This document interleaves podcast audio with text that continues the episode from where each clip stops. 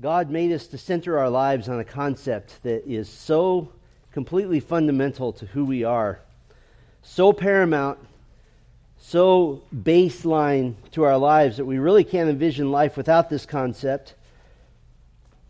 And someone who has no grounding in this concept lives a very hard, a very painful, a very horrible life. And that is the concept of home. Home is so important to us. Our home is where we feel comfortable, it's where we belong, it's where our greatest relationship events happen. We even speak of having a church home because worshiping with other believers whom we get to know as brothers and sisters over many years, that, that makes it our spiritual home, our, our church home, so to speak. In terms of this world, it's not really our true home in its current state. In fact, the New Testament characterizes this world as, for the Christian, as a traveler or a stranger in a sinful world. We're aliens, even. Our truest home is a heavenly home, it's our Father's house. And eventually, when new heaven and new earth are essentially joined, that will be our real home. The Bible even speaks of going home to be with the Lord because heaven will be even more like home than we feel here. But it's very clear that we're built by God to have a home. And for Israel, because of covenant unfaithfulness over many, many generations, the patience of God finally came to an end, and his temporary discipline of his chosen people was something awful, something terrible. It was to take away their home. He took away the land that was precious to them. Even the city of Jerusalem, that's the Bible's capital city. He even allowed the destruction of his own temple, the temple of God. Their spiritual home was destroyed. But he wouldn't do this perpetually. In his faithfulness, God is going to return at least a remnant, a partial representation of Israel to their home, to Jerusalem, in fact, and what we're going to see is that God is going to produce obedience in those returning such that they desire to return home, even after having been away for a minimum of 50 years. Now, we've just really got some momentum going here in our series in Ezra Nehemiah that we're calling Great is Thy Faithfulness. And every message is going to highlight one aspect or really one proof that God is faithful to his people. The last time we looked at the proof that God keeps His word. Tonight, I'd like to look at the proof that God produces obedience. God produces obedience. And so we find ourselves back in Ezra chapter 1. And we're going to turn back the clock, turn back the calendar now about 2,500 years to the year 537 or 536, somewhere in there.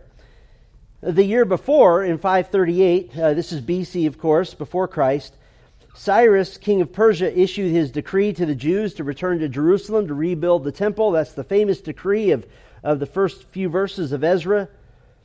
This decree was by the sovereign hand of God stirring the heart of Cyrus to issue this decree. This was all according to God's plan. Isaiah 45 explained this 150 years before the fact.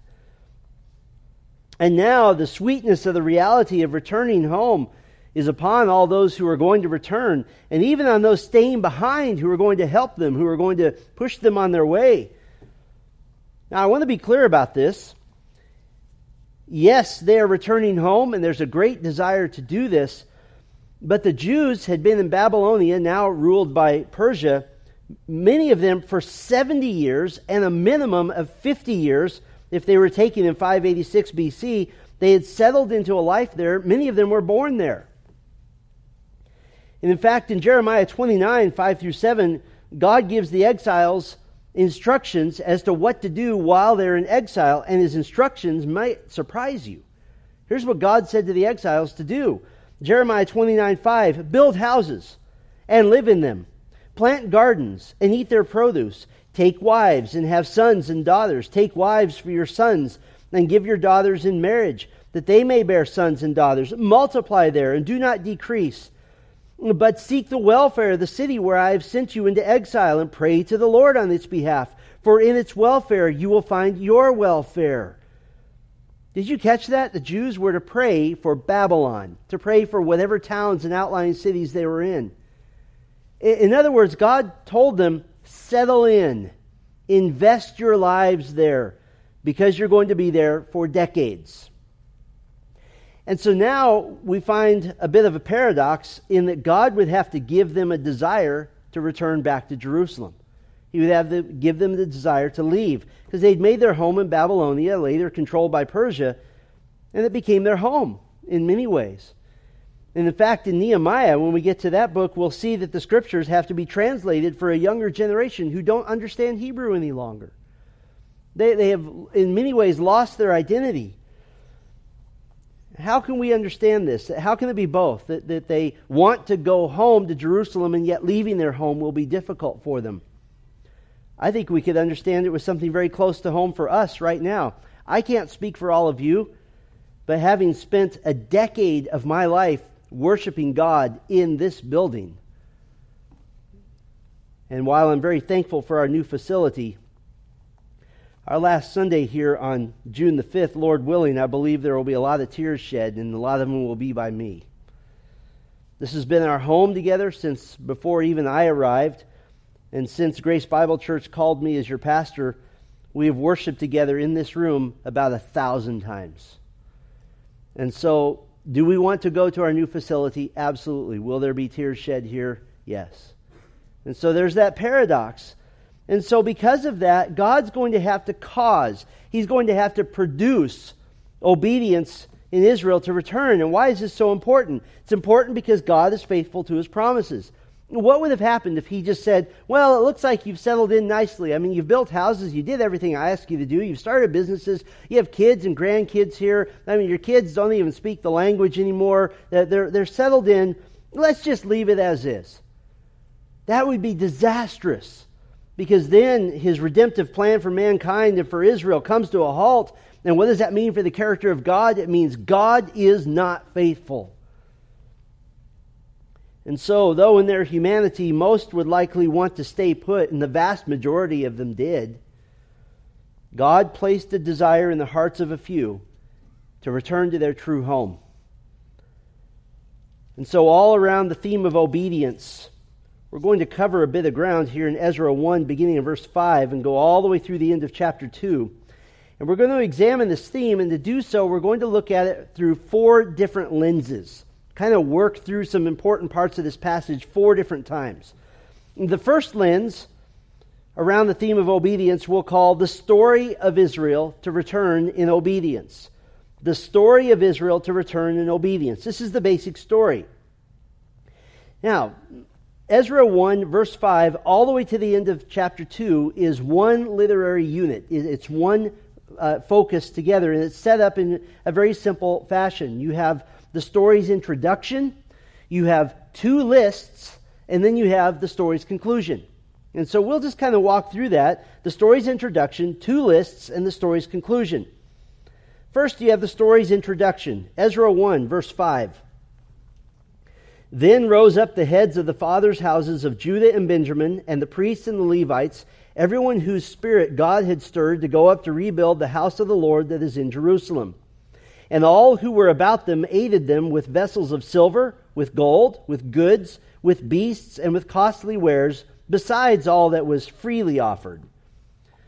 Now, very simply here in this introduction, verse 5 speaks of those that are going to rebuild the temple, and verse 6 speaks of those who were staying behind, all those who were about them. The highlighted people here in verse 5 are the heads of the clans of the tribes of Judah and Benjamin. The temple was in Jerusalem, which is in the province of Judah, which in Persian reckoning basically encompassed the tribal territory of only the tribes of Judah and Benjamin. That's why they're highlighted here. The servants in the temple, the facilitators of the worship of God, they were the priests, they were the Levites. And just to, just to uh, review this, all priests were Levites, but not all Levites were priests. The decree from Cyrus was specifically for the returnees to go to Jerusalem, not just to settle, but to rebuild the temple. And you recall from last time that Cyrus had this empire strategy of trying to please all the peoples that he was over and all the so called local gods. that, of course, the one true living God was using that strategy for his own purposes. In verse 6, the author speaks of those staying behind. The emphasis is on the Jews who are staying behind, but as we saw last time, it's likely that this group also includes Gentiles. In verse 4, those staying behind provided silver, gold, supplies, beasts, as well as free will offerings uh, just out of their own heart, as well as offerings to get the sacrificial system up and running again in Jerusalem. So you just get that little introduction to the story. Now, the heart of this section, the, the vast majority of it, the next part of the story of Israel's return in obedience is comprised of two lists, one fairly short and one really long. The first list is an inventory of the holy vessels to be returned to Jerusalem, the things used in the temple. Ezra 1, verse 7. Cyrus the king also brought out the vessels of the house of the Lord that Nebuchadnezzar had carried away from Jerusalem and placed in the house of his gods. Cyrus, king of Persia, brought these out in the charge of Mithredath, the treasurer, who counted them out to Shez, Sheshbazzar, the prince of Judah. And this was the number of them thirty basins of gold, a thousand basins of silver, twenty nine censers, thirty bowls of gold, four hundred ten bowls of silver, and one thousand other vessels. All the vessels of gold and of silver were five thousand four hundred. All these did Sheshbazzar bring up when the exiles were brought up from Babylonia to Jerusalem. This is specifically what Cyrus ordered returned to the Jews. These were the temple vessels, these were the implements taken away from the temple by Nebuchadnezzar in 586 BC.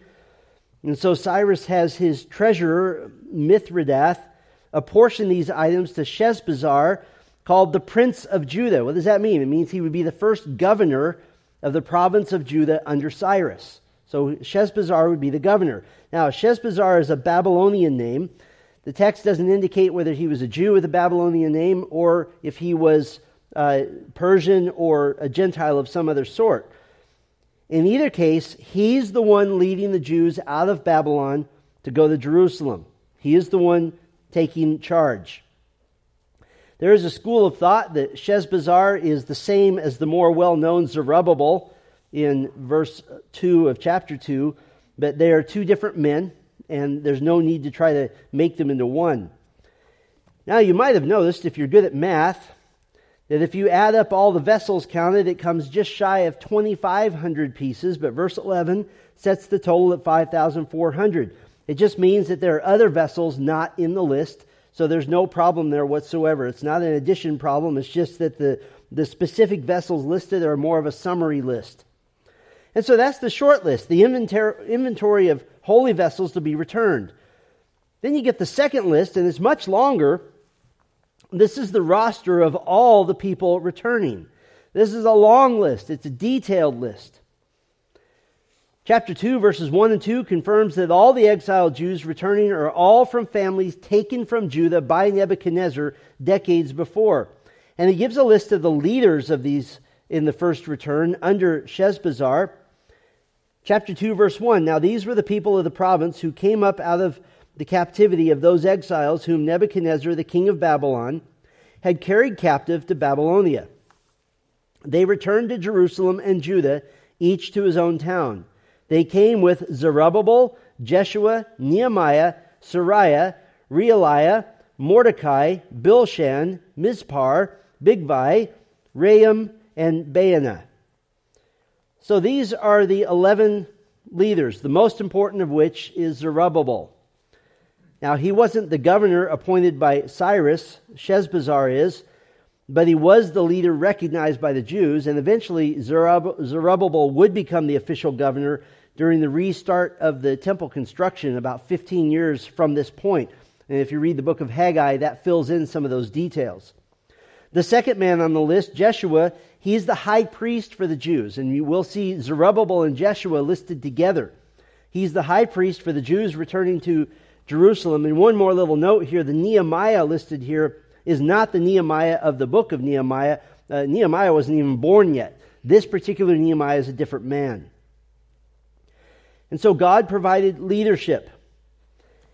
And then the lion's share of the people, the, the longest part of this list, these are the followers, the laymen, as it were, and they're listed in detail in the second half of verse 2 all the way through verse 35. This is a very organized list with specified families and how many from each family, really more of a clan. These are large families. In verses 3 through 20, they're listed by heads of families. That's how you know who is going. But then, interestingly, in verse 21, all the way to verse 35, there's more of an emphasis on geography, on where each family originally was, where they were from in Judah. Just a couple of examples. Verse 21, the sons of Bethlehem, 123. That's not a person named Bethlehem, that's the town of Bethlehem. Verse 28, some of the ones you're probably more familiar with, the men of Bethel and, and Ai or Ai, 223. And how about verse 34, the sons of Jericho, 345. Now we'll come back in a bit to why this is so important because it's very key. But not only does God provide leaders and laymen, God provides priests in verses 36 through 39 so that they might restart the worship system under the law of Moses. You have leaders, you have laymen, you have priests, and now you get to sort of a hodgepodge group, kind of all, all the leftovers, I guess. In verses 40 through 42, you have the Levites, the non priests, but those who will help in the temple. You have the temple singers the sons of Asaph in verse 41, and you have the sons of the gatekeepers, who were also Levites. All of this is encouraging the returnees that worship is going to be restored, that eventually, even when they rebuild the walls, they'll need the gatekeepers. And so, while it's kind of a hodgepodge in verses 40 through 42, there's an encouragement there that worship is coming back to the way it's supposed to be. This little hodgepodge group says God is going to do something. It's an act of faith that they're going. In verses 43 through 54, we get a long list of temple servants. They're not Levites, and get this, they're not even Jews. Why would there be Gentiles following Jews around as servants? Our best answer and the most likely solution is that these are Gibeonites. You remember the Gibeonites? During the conquest of Canaan, many hundreds of years earlier, the Gibeonites were the people who tricked Joshua and Israel into sparing them by pretending that they were from a faraway land. They, they acted like they were from far away when in fact they were just kind of over the next ridge. And they tricked Israel into making a treaty with them. Joshua honored the treaty and he said, We won't kill you, but you'll be our servants, you'll be our wood carriers pretty much forever. They're still doing it. In fact, they went to exile with them. And that's not a bad thing. It means that they were under the blessing of God as well. Then in verses 55 through 58, the author lists the sons of Solomon's servants. These are the descendants of specific servants placed into service at the time of Solomon. Now, as you read through this and the designation of these people, do you get what the emphasis is? Why are the people returning? They're returning to worship. The emphasis is on the temple. The emphasis is on God. The emphasis is on worship. And then, last and least, you have those who claim to be Jews, but they couldn't prove it by their genealogy. We see several hundred of them in verses 59 through 63. Those that claimed to be priests would be restricted from serving in the temple. They couldn't partake of the ceremonially holy food until a priest could consult God but it's very likely that these who couldn't prove their genealogy, they were taking quite a hit in status by exposing themselves to this scrutiny. And this is very important because their desire to return to Jerusalem seemed to outweigh any pride that might have prevented them. They didn't care if they were last and if they were least, as long as they got to go. And now the author summarizes this massive list with a little bit of new information.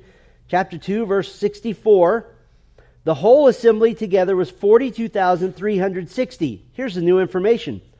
Besides their male and female servants, of whom there were 7,337, and they had 200 male and female singers. Their horses were 736, their mules were 245, their camels were 435, and their donkeys were 6,720. I'll come back to why that's important. And so we have a grand total from verse 64 plus 65 of about 50,000 people returning. Now, that might seem like a lot, but when considering that this is supposed to be a restart of an entire nation, that's minuscule. That's not very many. But these are precisely the ones that God wanted to go. So we've seen the story's introduction. We've seen two lists the temple articles and the roster of those returning, and now the story's conclusion. Between verses 67 and 68, this is the actual return. This is when they go. This the group has made the trek of many hundreds of miles. Verse 68 Some of the heads of families, when they came to the house of the Lord that is in Jerusalem, made free will offerings for the house of God to erect it on its site. They're not, not, they're not coming to a temple, they're coming to where the temple used to be. According to their ability, they gave to the treasury of the work 61,000 darics of gold, 5,000 minas of silver, and 100 priests' garments. Verse 70 Now the priests, the Levites, some of the people, the singers, the gatekeepers, and the temple servants lived in their towns, and all the rest of Israel in their towns. So, two important events are chronicled here. They begin with worship, they're making free will offerings, they're going to get temple construction underway. And the second important event, most everyone settled into their towns in Judah, in and around, or more, more around Jerusalem. So that's the baseline. That's the first lens. That's the story of Israel to return in obedience. And it's an interesting story, but I'd like to dig farther into this. Because Ezra Nehemiah is very much the story of God above all. It's the story of God. And all throughout the book, we see the theme of God's sovereignty. We've talked about that in every message, and I, I am certain it'll come up almost every week. His total control over all events. And this this theme is meant to be a faith builder for us. So, the first lens, the story of Israel to return in obedience, I'd like to look now at some key passages at the second lens, which we'll call the sovereignty of God to cause obedience. The sovereignty of God to cause obedience. It's a very simple question. Is God the efficient and total cause of all things, up to and including the obedience of his people? I got into a discussion with somebody once about the sovereignty of God, and he said, I believe that God is sovereign, just not over everything. just think that through for a while, and it doesn't make any sense whatsoever. I want to show you four pieces of evidence from this text that God is sovereign. Four pieces of evidence. First, and most obviously, we'll call the desire evidence. The desire evidence. Chapter 1, verse 5. Then rose up the heads of the fathers' houses of Judah and Benjamin, and the priests and the Levites, everyone whose spirit God had stirred to go up to rebuild the house of the Lord that is in Jerusalem. God is the same God who stirred the spirit of Cyrus to issue the proclamation to rebuild the temple. Now, last time we reminded ourselves of Proverbs 21 1 that the king's heart is a stream of water in the hand of the Lord. He turns it wherever he will. Now, you might say, well, how does that apply to people? This is what's called an argument from the greater to the lesser that if God can take the greatest men on earth who answer to no one and turn their hearts exactly where he wants, then he can do the same and infinitely more so for all us regular people. Proverbs 21 1, the king's heart is a stream of water, but in the previous chapter, just a few verses earlier, in Proverbs 24 24, there's a broader principle a man's steps, meaning anybody's steps, are from the Lord. How then can a man understand his way? What does that mean? It means that the pathway that God has chosen for you, you cannot possibly understand it all. You cannot possibly analyze it. It's under God's sovereignty. And you say, Well, I've always done the things that, that I want to do. I've never done something that I believe God wants me to do, but I don't want to do that thing. Really? Psalm 33 15 says that the Lord is the one who fashions your heart. Of course you wanted to. Why? Because God made you want to. Does that mean that you're a robot? Does that mean that you're somehow being dragged into something? No, it's a real, actual desire that He's giving you. And isn't that nice? That God asks you to do things and He makes you want to do them? That's very convenient. That's very kind. And how did God bring about obedience to His plan? He placed a stirring of the heart. It means the mind, the will, the emotions, that all, every part of their being wanted to leave. And he placed this into the hearts of specifically 42,360 Jews, and, and we'll include there the temple servants, those that are now been kind of inculcated, probably Gibeonites. They would take their servants, they would take animals, they would start a new life. And again, remember, this desire is important. They're leaving established homes. They've built houses. They have a new life in Babylon from decades behind. The Lord stirred them to leave it all and why would they do this? Because they're following a heart conviction given to them by God. And I imagine those conversations must have been amazing.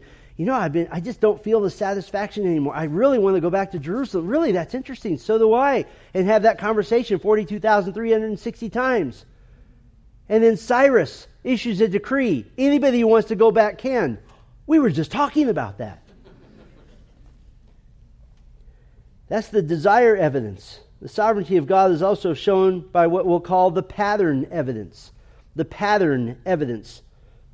In Scripture, God often orchestrates events to have an echo or a repeat or a foreshadowing of one another.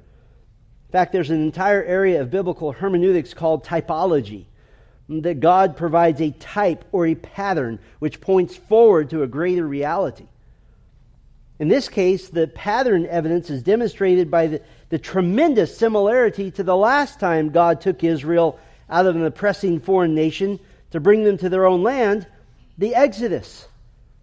The very last phrase of chapter 1, verse 11, when the exiles were brought up from Babylonia to Jerusalem. This is the same verb used multiple times to, to his promises, to God's promises to Moses that he would rescue his people from oppression in Egypt. Exodus 3, verse 8. God says, I have come down to deliver them out of the hand of the Egyptians and to bring them up, same verb, out of that land to a, to a good and broad land, a land flowing with milk and honey.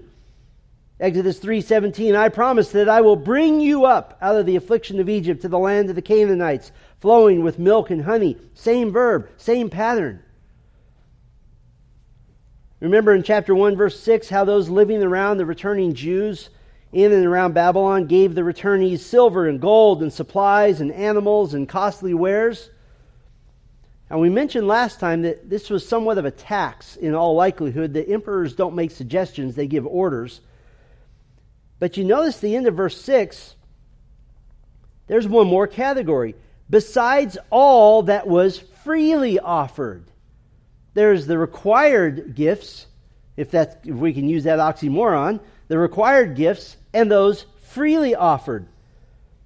Yes, Cyrus had commanded in chapter 1, verse 4, that the neighbors of the returning Jews send them away with provisions, but there was also a heart desire, a, a yearning to help. Other things that are freely offered. It's like this here's what I've been asked to give, but I want to give much more than that. We also mentioned that it seemed likely that there were not only the Jews staying back to help, but also Gentile neighbors. Now, why would we make that assertion? Why is that a pretty good case? Because it fits the pattern. And what's the pattern? We go back to the Exodus. What did God do for Israel nine centuries earlier, right before they were preparing to escape Egypt? Probably just, just uh, moments before almost.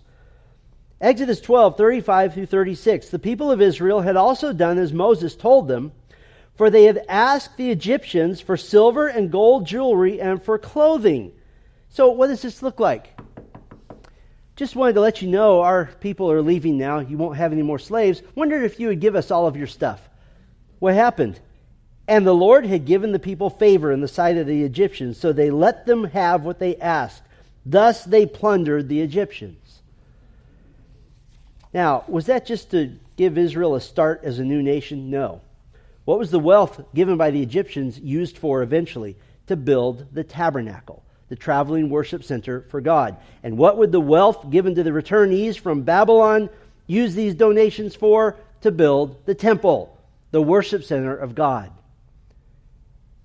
The fact that God uses very specific, identifiable patterns over vast centuries What does that demonstrate? It demonstrates his undeniable control over all events. There's not only the desire evidence and the pattern evidence, but we would go also to the prophecy evidence. The prophecy evidence that proves the sovereignty of God. Now, you remember this part of the preparation brought about by Cyrus, chapter 1, verse 7. You have the Cyrus the king also brought out the vessels of the house of the Lord that Nebuchadnezzar had carried away from Jerusalem and placed in the house of his gods. Verse 11 indicates 5,400 pieces, a vast fortune. Why is this so unusual? How many times in history have you ever heard a conquering emperor say, okay, you can have all your stuff back? They don't do that. And yet, God brought it about, but He didn't just bring it about, He already said this is exactly what He was going to do. Jeremiah 27, verse 21 Thus says the Lord of hosts, the God of Israel, concerning the vessels that are left in the house of the Lord, in the house of the king of Judah, and in Jerusalem. This is before the invasion. They shall be carried to Babylon and remain there until the day when I visit them, declares the Lord. Then I will bring them back and restore them to this place. That is a pretty specific, precise prophecy. You have the desire evidence, the pattern evidence, the prophecy evidence. How about this? For the sovereignty of God, the covenant evidence. The covenant evidence. God made a covenant with Abraham that the descendants of Abraham would occupy and own a very specific piece of land perpetually, for all time, forever.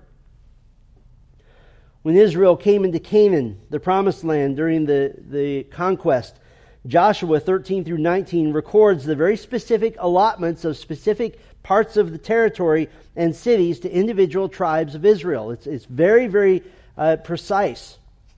Now, you remember here in Ezra 2 21 and following, families are listed according to geography, according to what cities they came from, the same geographical locations they had inherited centuries before. Why is that geographic emphasis here? It shows that God has, in his covenant faithfulness, sovereignly returned these families to the exact pieces of land that they already owned by God's decree, decades and decades after having been taken away from them. To deny the sovereignty of God is to deny the core essence of God. And to deny the core essence of God is to deny God. So when you deny sovereignty, that's a slippery slope toward creating a God who does not exist. To deny the sovereignty of God is paramount to idolatry. The sovereignty of God, you realize what that does for us? The sovereignty of God is the chief attribute that causes us to trust Him. That's what our faith is grounded in. We place our faith in Him. We rely on His wisdom. Even when our eyes tell us that we're in trouble, the sovereignty of God reigns over all. The first lens, the story of Israel to return in obedience. The second lens, the sovereignty of God to cause obedience. The third lens we'll look at, we'll call the supply of heaven to support obedience. The supply of heaven to support obedience. God never makes a plan without providing for that plan. Never. Did you notice throughout this passage the frequent mention of provision? God gives the provisions necessary for this task of jump-starting an entire nation, of rebuilding the temple, of getting uh, the people provided for. And we've already seen in chapter 1, verse 6, that those staying behind gave what was required of them.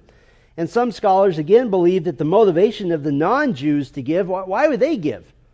Well, the same motivation that Cyrus had that is to entreat the favor of various gods. And so it's likely that as Cyrus sent lots of different peoples back to their land to rebuild their particular temples, that he encouraged the neighbors, the Gentiles even, to give to those efforts as well. In this case, unknowingly, to the efforts of the one true living God. But we get another perspective on the supply of heaven, God's support of his people returning. In Egypt, many centuries earlier, God's people were very clearly slaves. They were hardworking workers enslaved by Pharaoh. But we don't want to picture the Israelites in Babylon now controlled by Persia this way. It was very different. They had built houses, They had established businesses. Some had risen in the ranks to very high positions. We think of Daniel and Shadrach and Meshach and Abednego. We think of Nehemiah, that we'll see in the next book, the attendant to the king himself. Esther, a Jewish woman who would become the queen of Persia in her marriage to Ahasuerus. And in fact, many of the Jews had become affluent, they had become wealthy in the past decades. Look again at chapter 2, verse 64. There are 42,360 Jews returning, plus 7,337 non Jewish servants. Verse 65. What does this mean? For every six Jews, they're bringing one servant. That's a big deal. And in verse 65, Besides their male and female servants, of whom there were 7,337, they had 200 male and female singers. Now, wait a minute. We've already talked about the singers. Chapter 2, verse 41. The singers, the sons of Asaph, 128. In verse 41, the singers, the singers of Asaph, these are the temple singers. These are the, the lead worshipers. These are the music worshipers. If that's the case, who are the 200 male and female singers brought along by the 42,360 Jews? There's only one other option traveling entertainment. That's it. It's like this hey, we're going to be on the road for months. We're going to get really bored in the evenings. We better bring some professional entertainers. God provided so abundantly for those return, returnees that they were not only bringing wealth donated to them by their neighbors, they're bringing their own personal wealth. And in verses 68, uh, 66 and 67, rather, he lists all these animals, massive wealth, but also servants, one for every six, and even professional entertainers. Can I put it this way? This is almost like going on a cruise ship. They're just bringing their own entertainment. Oh, I wonder who's on Tuesday night. Oh, look, it's the, this trio. What a wonderful time they're having. They were wealthy, they had plenty. All this was to suit God's purposes in providing for the restart of the nation in their land and to fund the building of the temple. We've seen this in our own church, haven't we? Now, we don't have our own personal professional singers here, but this is what we've seen. Once we sense that the Lord was leading us to build a new facility, this church gave like at, at epic proportions. And I've had so many of you say, I can't believe what's happening with my business. This has happened, and, and wonderful new things, raises, and God provides for His work. He always does. If God has commanded us to proclaim the gospel, if God has commanded us as a church to be salt and light, then He's going to give provision for that work. He always does.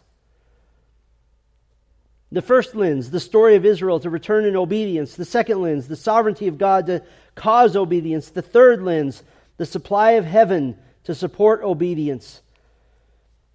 And how I would love to just close in prayer. But you remember in our introductory message that Ezra Nehemiah is the story of Israel's return to their land, and that return falls flat. It fails. That ultimately it will fail because the elements of the true and yet future return haven't been put in place yet. The key element, of course, is the yet to come new covenant in which true believers are indwelt by the Holy Spirit and sin no longer reigns and rules them. But we do have a fourth lens that we'll call the seeds of unfaithfulness that undermine obedience. The seeds of unfaithfulness that undermine obedience.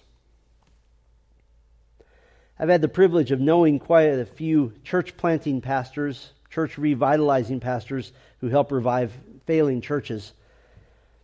And it seems, in my experience at least, that almost 100% of the time there has to be a sifting that occurs with the original group.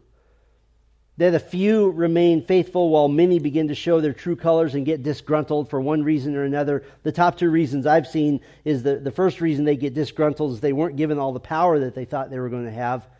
Or the core group didn't realize that the pastor was going to try to preach to them and sanctify them as well, not just everybody else. At the beginning, everyone is optimistic, everyone gets along great. That almost never remains the case. And in the same way, embedded in this story are the seeds of unfaithfulness, hints and nuances that foretell of greater future failures, since disobedience always starts small, doesn't it? The seeds. There's three seeds of unfaithfulness here. The first seed we'll call cultural accommodation. Cultural accommodation. Look again with me at chapter 2, verse 2. This is the list of the leadership of the Jews returning, and I want to point out four names to you Zerubbabel, Mordecai, Bilshan, and Bigvai. Zerubbabel, Mordecai, and Bilshan, their parents gave them Babylonian names. Bigvai, his parents gave him a Persian name. And you might say, well, who cares? Maybe it was just a popular name. No.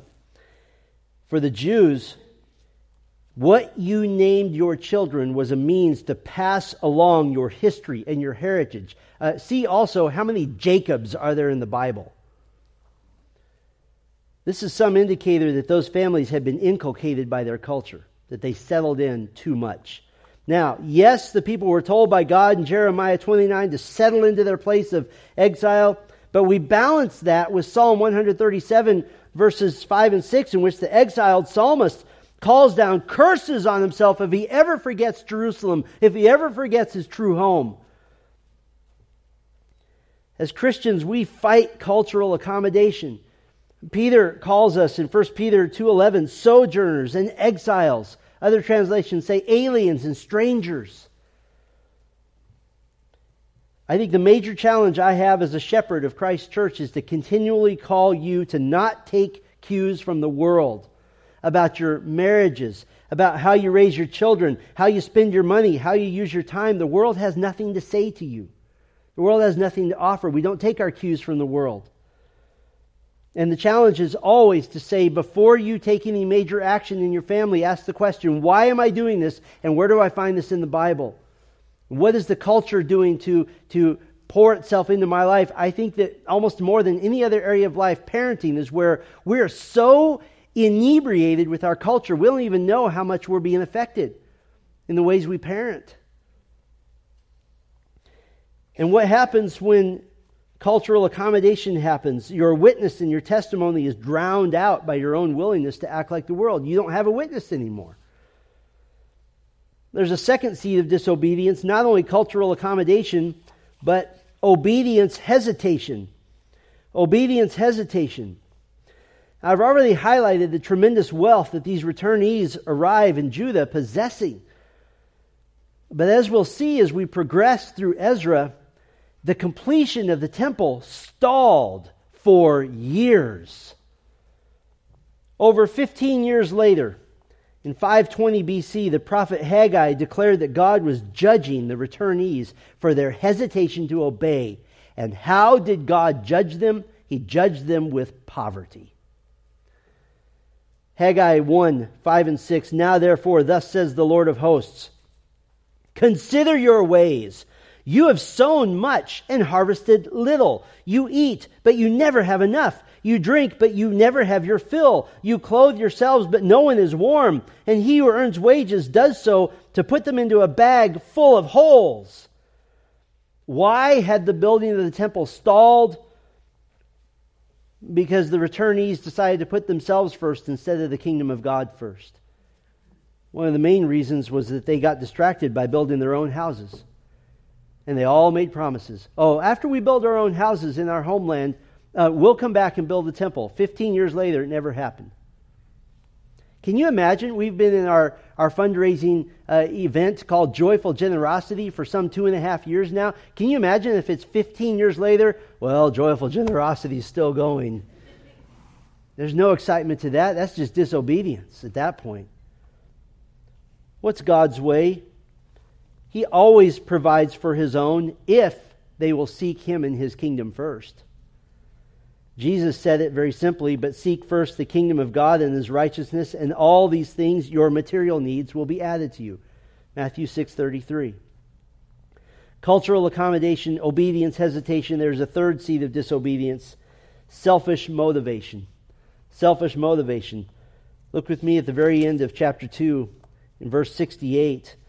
This verse describes the initial giving of the wealthy Jews returning to Jerusalem, the exuberance of their giving. They were very generous. But look at the first word of verse 68. Some of the heads of families, when they came to the house of the Lord that was in Jerusalem, made free will offerings for the house of God. This is at the very beginning. Others arrived with their wealth. Some of them arrived and they forgot the reason they had it in the first place. This is stunning. They wanted to enjoy the fruit of God's kindness and not contribute a penny to the effort to worship God. I've been a pastor for a long enough time to know this that there is very little correlation with how much money somebody makes and how much money somebody gives. Very little correlation. But they showed selfish motivation in another way as well. Chapter 2, verse 70 very last verse. Now the priests, the Levites, some of the people, the singers, the gatekeepers, and the temple servants lived in their towns, and all the rest of Israel in their towns. And this seems innocuous enough at the outset, and yes, God was returning their land and their towns to them. But does something strike you as odd? The whole point of this return is to rebuild the temple in Jerusalem. And while all of them were in favor of rebuilding the temple, almost none of them actually settled in Jerusalem for a while to get it done. In fact, almost a hundred years later, a century later, Nehemiah would have to deal with this problem. Nehemiah 7 verse 4, the city was wide and large, but the people within it were few. And get this, and no houses had been rebuilt. Not in Jerusalem. This is almost after a century. Nehemiah 11 records that Nehemiah would have to fix this problem by having the people cast lots so that one out of ten of them moved to Jerusalem. The people fell into the trap of being theoretically in favor of the rebuilding of the temple in Jerusalem, but not actually doing anything about it, not actually being part of it. This happens in the church today. It is the, it is the bane of the existence of shepherds that have churches that don't want to obey, and it's, it's difficult.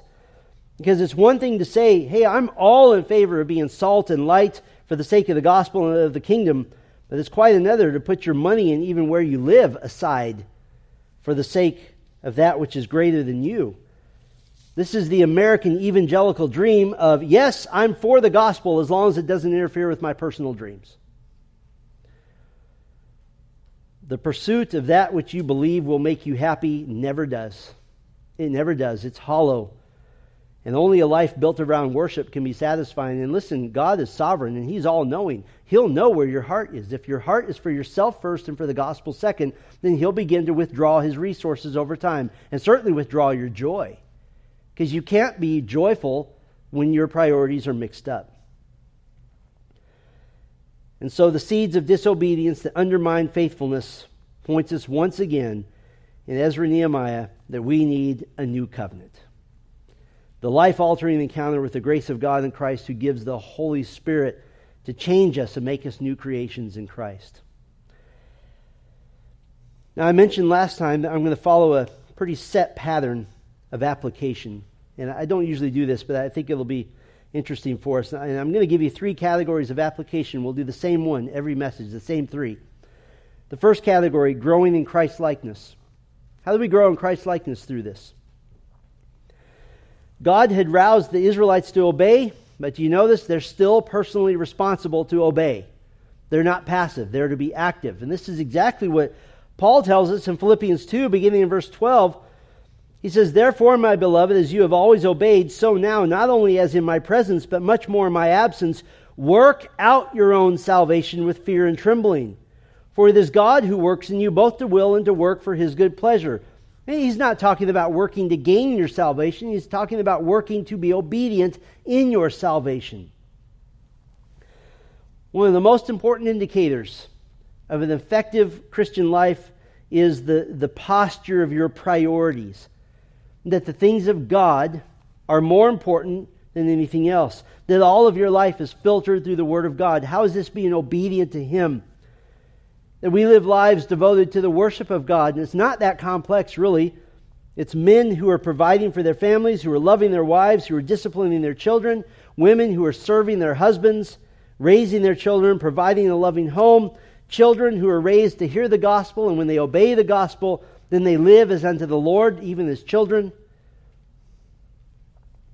What happened with the Israelites? They were initially excited, they were initially motivated, but their enthusiasm waned and they dropped off slowly. And what does that tell us? It tells us that you need to seek the Lord.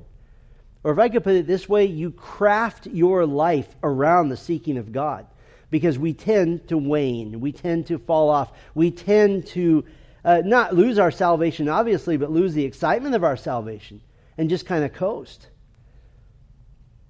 I mentioned it earlier, but you know what the greatest verse in the Bible on Christian financial management is? It's Matthew 6:33. Seek first the kingdom of God and his righteousness, and all these things will be added to you. It's a simple two line budget. Line number one all the things I need to do to please God for his kingdom's sake. Line number two all the stuff he gives me. That's it. There's your budget. I have a serious question for all of us. Most of you spend time worrying and thinking hard about things like retirement planning, personal health, concern for money and for bills. My question is do you have the same, or maybe even better, a higher level of concern for Christ likeness? And how much time do you devote to your spiritual health, to spiritual self confrontation, to setting goals for yourself spiritually? I think this is a great phrase to craft your life around seeking God. How is your life crafted? The second category we could consider, as far as application, and that's the road to the cross. We always want to find a pathway to the cross because all Scripture has a pathway to the cross. Let me provide several. The first pathway to the cross, did you notice that God provided leaders for the people? That wasn't their idea, that was His idea. And He lists them, specific men, that He was faithful to give godly men to lead the way. God always provides leaders when He wants His will done. Ephesians 4 8 tells us that when he, that is Christ, descended on high, he led a host of captives and he gave gifts to men. What are these gifts? A few verses later, verses 11 and 12, the apostles, the prophets, the evangelists, the shepherds, and teachers to equip the saints for the work of ministry. God always provides leaders. You know what? The, one of the best ways you can pray for the gospel, pray for the church of Jesus Christ, pray for God to bring men, shepherds, leaders. So, the second pathway to the cross our hearts went out to those in chapter 2, verse 59, who couldn't prove that they belonged to Israel, and yet they were taken along. Grace was offered to them. We have those, don't we? Or if I could put it this way, you are those. You are those. 1 Corinthians 1 26 and 27. Paul says, For consider your calling, brothers. Not many of you were wise according to worldly standards. Not many were powerful. Not many were of noble birth. But God chose what is foolish in the world to shame the wise. God chose what is weak in the world to shame the strong. We've talked about this before, but if you walk into a, a corporate meeting or a corporate boardroom of a high level company with sharp, astute, young people working for them. You walk in and they're well dressed and they're snazzy and they're sharp. They've all got their iPads out and they're very quick and they're all good looking and they're all just, you just walk in and go, wow, look at them. Then you go to the local church and go, whoa, what happened here? Why is that? Because God doesn't choose people according to their externals, according to their abilities. He chooses the lowest of the low and he turns them into the kings and queens that will rule in the millennial reign of Christ. Speaking of God's choice, there's a third pathway to the cross. I've been kind of saving this. This is so exciting. This whole episode has the doctrine of election all over it. Whose idea was it to go home? It was God's idea. Ezra 1 5, everyone whose spirit God had stirred. And then you get 67 verses to show that God chose precisely specific people, even the precise number of people. Here's a little interesting fact. If you add up the people in chapter 2, verse 3 through verse 63, it totals 29,818, not 42,360. What does that tell us?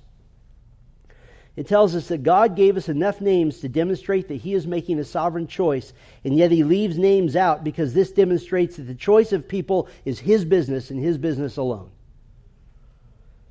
And for all of them, only one efficient cause is given for them to go home the stirring of God. There's no verse in here that says God met them halfway. They already sort of came halfway to desire, and God met them halfway. This is just like Jesus said to Nicodemus that the Spirit of God moves as He wills, and as the Spirit moves, people are born again. It's something that they don't seek, it just happens to them. It just happens.